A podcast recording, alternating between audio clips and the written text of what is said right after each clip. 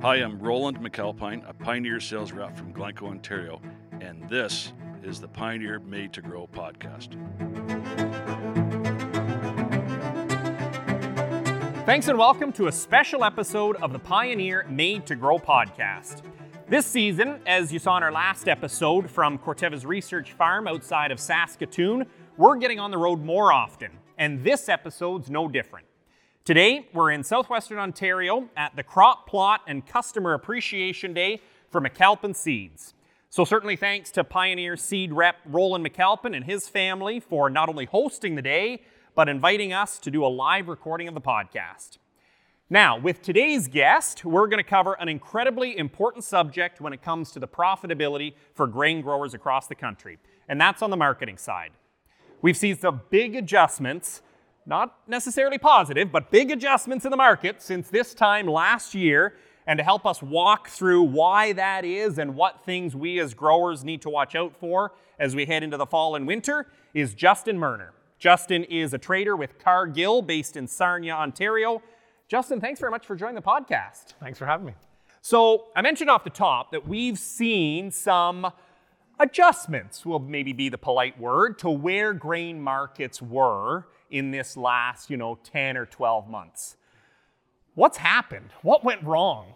Oh, we've had a lot actually. Um, so, what I'm going to do is actually go back closer to 18 months ago, uh, February of 2022 uh, when the Russian and Ukraine war started. And you know, at that point in time in the marketplace, everybody was concerned. You had world number one and world number two fighting when it comes to world wheat exports. And when there's a lot of question marks in the marketplace, you know, the market starts to run because they don't know how it's going to work. The question was around one, how long is it going to last? Two, what is going to get planted? Three, uh, are they going to be able to export? And, and as the war continued, uh, more and more question marks came up. But surprisingly enough, um, growers kept growing. Um, mortars were hitting, you know, Odessa and, and export plants in Ukraine, um, but yet export flows continued to flow. Um, the marketplace was quite shocked. I mean, you know, it was to see farmers like yourselves, you know, in a war, war country, to maybe they didn't pick up a gun, but they joined the fight, and that was they jumped in fields and kept planting. And 80 to 85% of the crops continued to go in. They found ways to export, they got real creative. And so the more question marks that we could check off from the marketplace, I, I hate to use the word we, you know, we normalized a war, but that's generally what happened is there was enough crops to cover. If you would have said to me 12 months ago that this would still be happening on August 31st, 2023, I would have said we're going to have hunger issues, severe uh, shortages in wheat, specifically, and other commodities. Fertilizer wouldn't be moving. All excuse me, all these things that uh, that makes it difficult for the market to predict. Um, but it didn't. We we continue to. Do. Even last week, uh, we had some uh, some hits and supports in in uh, in Ukraine, and yet the market just keeps ticking away. So that was one thing. Uh, and then number two, we also had in, in April, and we had the largest South American crop of corn and beans on record. And uh, they have been a significant thorn in the world side, or Ontario farmers' side, to be specific, um, because they have been the cheapest seller of soybeans and corn over the last few months and have taken a lot of exports away from us in, in here in Ontario, but also uh, out of the Gulf in the US too as well. So that would be the, the two major factors that really watched it tick away significantly in the last 12 months um, and even up to 18 is when it really started. Mm-hmm. So there, so right there, you've got kind of the wheat export side from Ukraine and Russia. You've got the corn and soybean side from South America. But maybe we can kind of size this down a little bit more because we ha- we have seen adjustments in those specific crops. Like you mentioned South America on the corn side. What else has brought it down? Because I think that's that's the one that almost bites the most for all of us in terms of that adjustment we've seen. Right, right. Well, and that's just it. Like, so there's a, there's a couple of factors. One, I would say the major factor is the South American corn, um, but there's others too as well. And you know, you take a look at South American corn; it's about 20 million metric tons bigger than it was in its previous year. Um, and so they've continued to take demand away from us into the EU, whether that be you know, whether that be Ireland or, or UK, but they've also taken a lot of Chinese demand away too as well.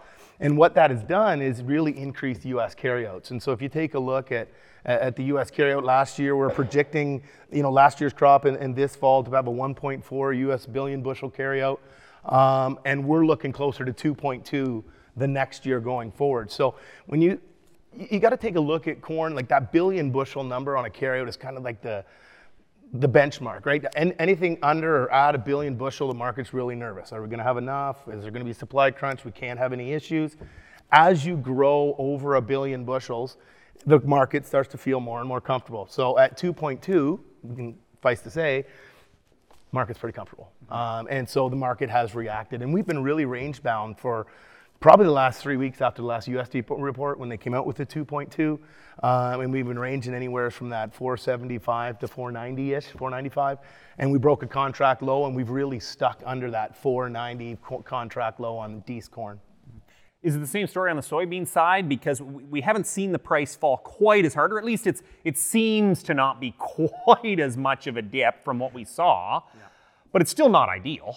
No, and it's, it's similar. I mean, I would say soybeans is more closely related to the South American crop. I mean, they are up 20 million metric tons of soybeans, and we always compete with South America when it comes to their harvests in April, um, and then for April, May, June, July, August, and even up into September, they continue to to uh, to continue to compete with us on exports. But because it's so much bigger this year, um, they're even competing up into Octave and Dees, and so that's the, the thing that we need to keep an eye on is, is how long.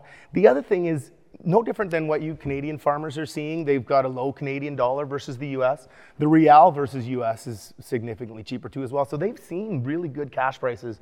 And when they have, they've been active sellers and they continue to beat us mainly into China. So they're taking more US, but they're even competing into EU too as well, which is our big market. Mm-hmm. And then, and then finally, just kind of on the wheat side, before we kind of move on to what we really all want to know is, okay, when's it going to go up again?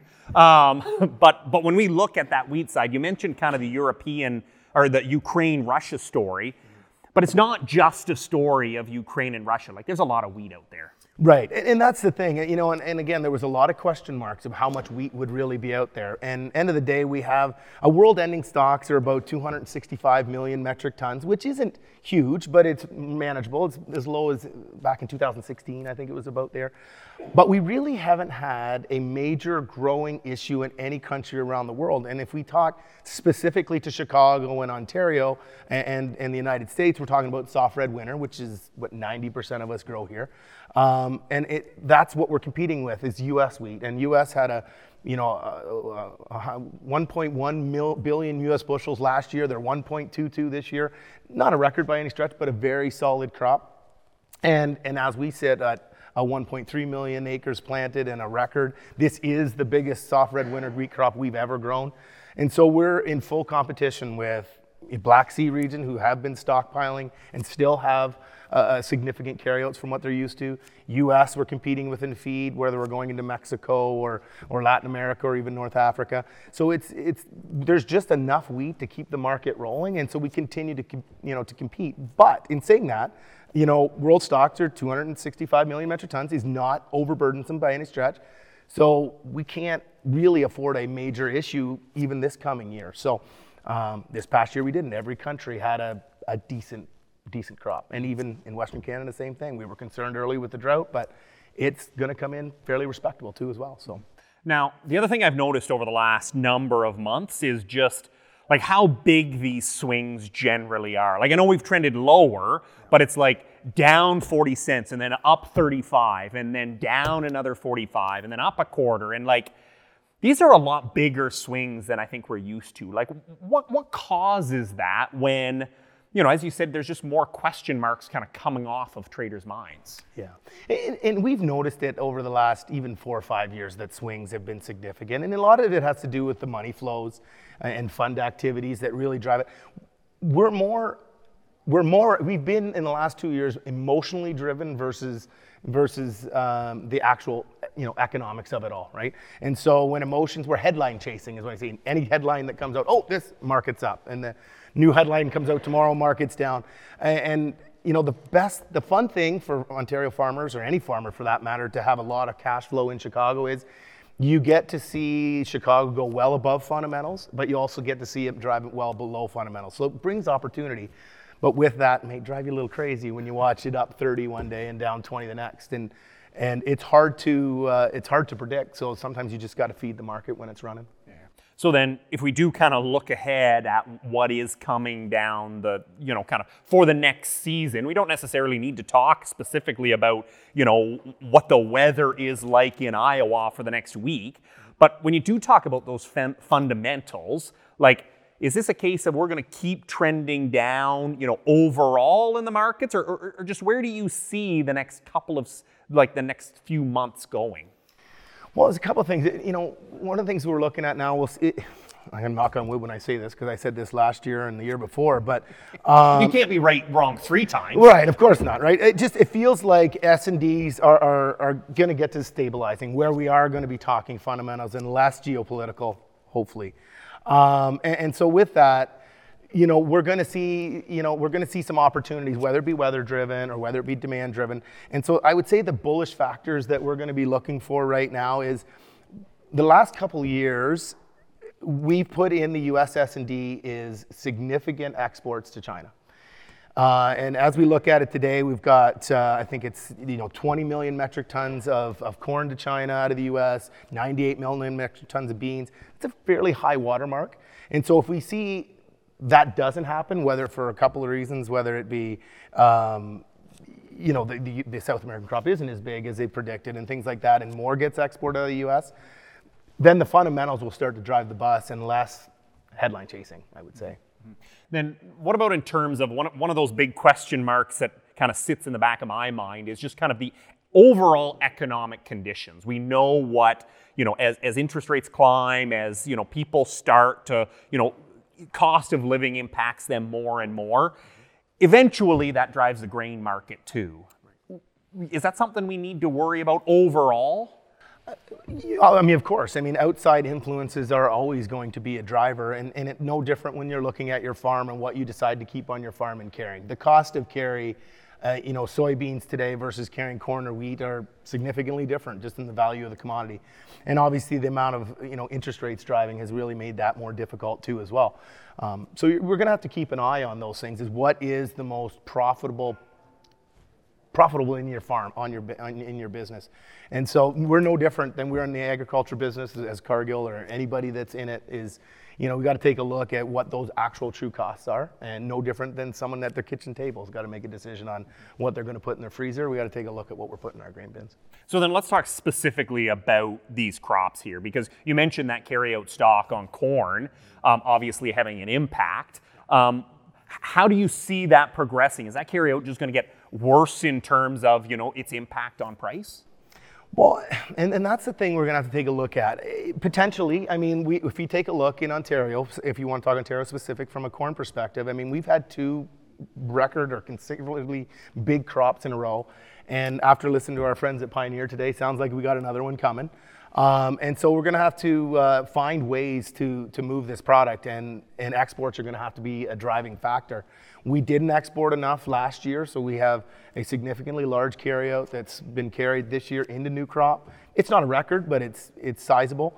Um, and we don't really see really good exports going forward, and it's because we have to continue to compete with South America and, and the U.S. crop, who has a good crop on the ground too as well, who's talking a 2.2 U.S. bushel carryout. So that's the, the piece we're going to have to focus on is what our domestic market. The positive side, our domestic market, ethanol has good margins. Uh, feed market is okay. Um, so grinds should stay up, but that's, that's what we're going to be looking for, yeah. Mm-hmm. What about soybeans? Is it a different story there? Is there something else that we need to be paying attention to to its impact? A couple of things. One, you know, right now in the US grids, they have South America projected to do another near record crop. And so anytime that you put the high water mark here, uh, anytime it comes underneath it, there's opportunity for jump on upside. Um, the other thing that we're going to have to keep, really keep a close eye on, and I wouldn't say it's a red flag, but I would say it's a yellow one, is, is the Mississippi River, right? So we've got some water levels that are that are low uh, and a, a, dry forecast in front of us. And if there is any market disruptions of not be able to get barges up and down to the Gulf, they're going to have to look at other alternatives, and, and that's good news for Eastern Canada. Uh, more on the premium side than it would be on Chicago, but that's what we're looking for so that we can get into some of that Chinese demand, Europe demand uh, that the US typically is fighting us for. Well, and that brings up the great subject of basis in general, like in terms of basis on, on all crops corn, soybeans, wheat, whatever it happens to be you know, what's the, and, and I hate putting you in the position, what's the prediction? What's it going to do, Justin? But, but ultimately, like, what are some of these things that are going to impact it? You know, Mississippi's one. What are some of those other things that are going to make a difference? Well, the big one is, is, is finding demand, right? So we're, we're going to have to, you know, a smaller South American crop would be very positive to us uh, when it comes to the soybean front. Um, and, and really just to be able to hit that demand on the export front. Margins in the crush plants are really good, so they're going to run full grind, that which is good. Um, but just finding homes is really what we're going to have to look for. So I would say our price discovery is always done in U.S. funds, and I would say our U.S. basis probably doesn't change a whole lot. I would say stays fairly consistent until December when obviously the seaway closes, and, and then I'd be concerned again for soybeans in April when South America does come back online. Um, so, but there is going to be opportunity up until then. And so, when the export market comes looking, I, I make sure you're, you know, obviously I'm sitting from an exporter saying you should come looking, but depending where you sit, but you know, finding that demand is going to be is is going to be positive on the bean side, and uh, any little question marks that we have, we're going to try and exploit. Mm-hmm. Then, just to kind of wrap up on on specific crops with the wheat crop, obviously. The big impact is still going to be Ukraine and Russia and just, just what happens there. But but you know, it was interesting when you when you talked about the fact that all these wheat growing regions out there, nobody's had an issue, and that's why we've kind of you know slid under the radar and the price hasn't done much. Like, are we basically one kind of crop disaster in one region away from? kind of a runaway on wheat, or, or, where do you see it? I wouldn't say a runaway, um, but I would say there's opportunity, right? Um, because we aren't at a high level watermark. We're, we're kind of in the middle, kind of kind of thing. Um, but the one thing that we're, we're going to have to really keep a close eye on it, and, I, and we talked about it today uh, with the Pioneer Seed, talking about corn, where there could be opportunity is, and I hate saying this word, but it, and, and everybody's going to understand when I say it, is the V word, is vomitoxin in corn. Um, potential, if there is high vomitoxin in corn, then there's a potential for more feed wheat opportunities because it is a good quality feed wheat. Um, so that is something that they might, you know, today I would say that feed demand really starts to walk away somewhere around October, November as new crop corn comes off and, and cheaper basis starts coming through from a corn perspective. That may lo- linger a little longer on the wheat front if, um, if there is vomitoxins because they're just going to stretch using wheat a lot longer than they would normally. Um, so then just kind of if we if we go stretch out even longer, that's obviously kind of what our seasonal approach is going to be on all of this. Um, but I mean, we're, we're talking about you know, marketing opportunities over the next 12 months, really. Um, you know, both for the crop that we're going to take off shortly, and then going into um, you know the futures of 24 and 25. Um, what, what are some of the other things that we kind of need to be mindful of? You know, I, I think you know I mentioned the economic conditions being one of them you know, I, I, wonder, we haven't seen it yet, but if everybody goes out and buys an electric car like they're supposed to next year, does that have an impact? Like, what are just some of those things that over the next couple of years, weather aside, because we can't predict it, right, of course, yeah. but but what are some of those other things that are either bullish or bearish in the market, just to keep an eye and keep on top of? So, so I, I would keep an eye on China, right? And so there's, you know, there's a really good opportunity for China to come in and be a significant importer. We've had some typhoons and other issues, so that's the the the bullish side. And so keep an eye on them. And if they are continuing to, you got to remember in, from a corn perspective, they took out 28 million metric tons in 2001. We're predicting about 20 this year, which is still sizable. Um, that would be more of the on the bull side. But the, the bear side, we got to be very careful. Is there's a lot of talk of economic downturn in China, and uh, even to the point of talking maybe a recession. So, um, and if that were to come true, then obviously their their their imports would start to go down from 20 million metric tons, which wouldn't be a positive mark. So I'd really keep a close eye on, on China and what their, their economic, economics are doing in their country at that point. All right. Well, certainly, Justin, thanks for kind of giving us at least some insight Of course, at the end of the day, we got to pull a trigger, which is always the trouble that I have. That no, it'll be up a little bit more tomorrow. Yeah. and it's not usually, but but still, thanks very much for all of the insight, Justin. appreciate so, it. and thank you for listening to the Pioneer Made to Grow podcast. On behalf of the entire team working behind the scenes on the show, we appreciate you listening. If you haven't already, you can always check out past episodes of the show on apps like Apple Podcast, Google Podcasts, Spotify, or wherever you download your podcasts. Of course, those episodes include everything from agronomy to farm management and more. You can also follow Pioneer Seeds on Twitter at the handle Pioneer Seeds CA. My personal handle is Fresh Air Farmer. And don't forget, if you're ever looking for more information or advice, just ask your local Pioneer rep or visit pioneer.com/canada.